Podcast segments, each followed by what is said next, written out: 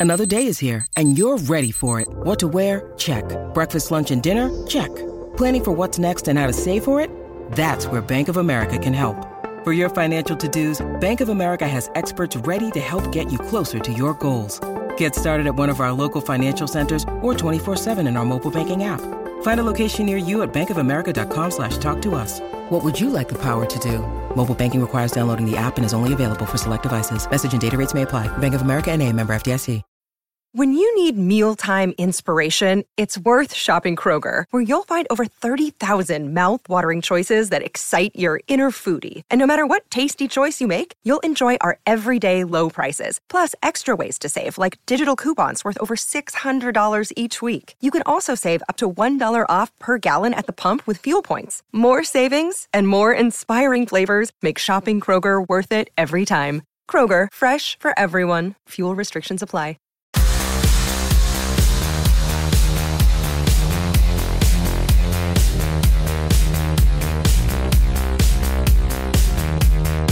Hello, welcome to episode 67 of Gossip Column. Yes, the show which discusses who is going where in association with Loserpool.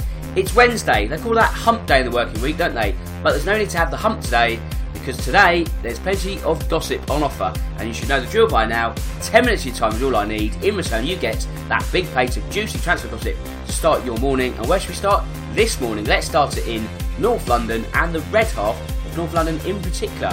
That's because race for Dani Ceballos looks like it's going to be won by Arsenal. Now, if you believe that Mundo Deportivo, which is a, an exercise in itself, um, they are saying this morning that the Real Madrid 22 year old is um, going to go to Arsenal on loan because more first team opportunities will be presented to him in the Emirates rather than Tottenham's new stadium. Which there is, I guess, a modicum of truth to that. Um, Spurs probably a little bit overstocked in centre midfield. Is it what they really need? Perhaps not. Also, this the deal seems to be just a loan with no permanent option on top. So then you have to sort of question why do Tottenham have to sort of go through that process? Like, what do they really gain from just a season of Ceballos if you're not going to sort of sign him permanently? It's not a case of well, I didn't fancy her anyway, but you know, obviously people might then say, "Oh, he's not that good," and dismiss him quickly. And I don't think they should do that. I think you know it's obviously Tottenham fans perhaps having their nose out of joint. But like I say, ultimately, is that what Arsenal? Sorry, is that what Tottenham really need at the moment? Perhaps not. You know, they've got Ndombele. I know they're not the exact same kind of midfielders, but they do seem to be, like I say, quite well stocked in the centre of the park. So it could be that Tottenham's decision to sort of not proceed on this is Arsenal's gain. And if Arsenal can get him without spending any money, that's fantastic business for them. And now let's go to the white half of North London because Kieran Trippier looks set to move to Atletico Madrid. That's a move that might have been concluded by the time you listen to this. Um, but they're not going to stop there because Christian Eriksen is also a name that's been identified by Diego Simeone. I mean, it's interesting. Is this a big enough club for the Dane to switch from Tottenham to Atletico? You could argue they're on a parallel, really, in terms of their sort of current stature and what they're doing. But I guess it is a new challenge, isn't it? So it certainly ticks the new challenge box, but is it really a big club? And then at the same time, does that somewhat sort of sour Tottenham's fans' feelings against him? Because if you move to Real Madrid, you'd be like, well, yeah, fair enough, it is a big, big club, and you can't really deny someone sort of progressing their career in that way. However, if he moves to Atletico Madrid, you're sort of thinking, well, you know, why move? You know, that's my personal standpoint, and I think that might be the standpoint of quite a few other Tottenham fans. So, an interesting one, really. We'll have to see how that one pans out, but not the news that Tottenham fans want to hear, and perhaps some more news they don't want to hear is that Danny Rose is not travelling with the squad to go to Singapore, which means, really, he's being sold. Um, people yesterday were saying that fullbacks need to be improved. Danny Rose, where's he going to go? I mean, he was linked with PSG the other day. I mean, if that happens, again, you sort of think fair play, a move to a bigger club, you can't really sort of begrudge him that. But if it's like Everton or Newcastle, you think, well, why are we selling him? Obviously, the mantra is trust Poch. Um, I guess we're going to have to, but a bit of a head scratcher that one because I personally wouldn't have sold him.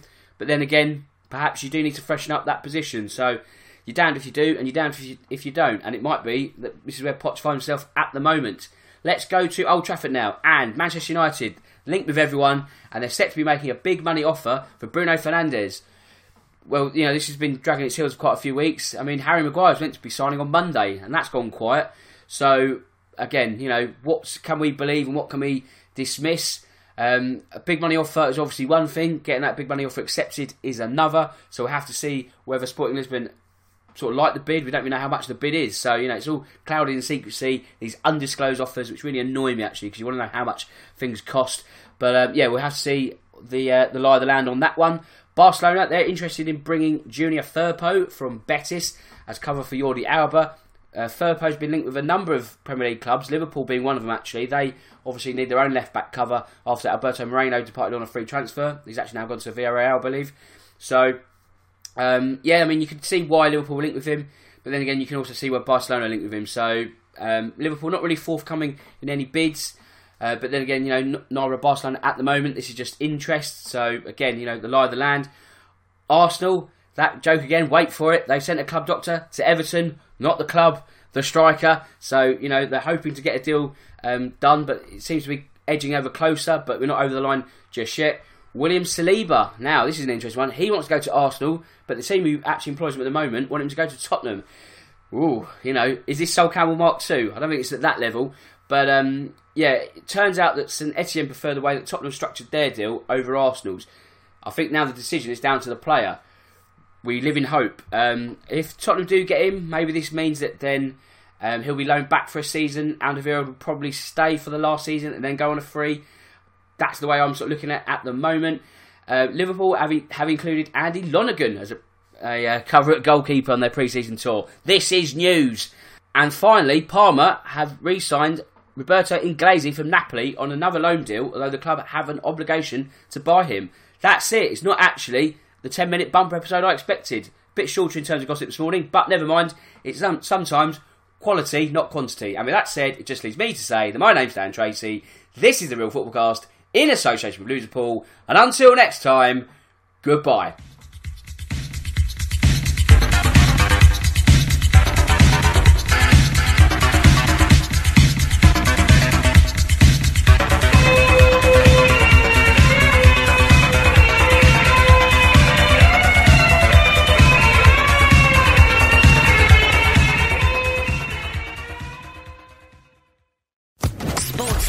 Podcast Network.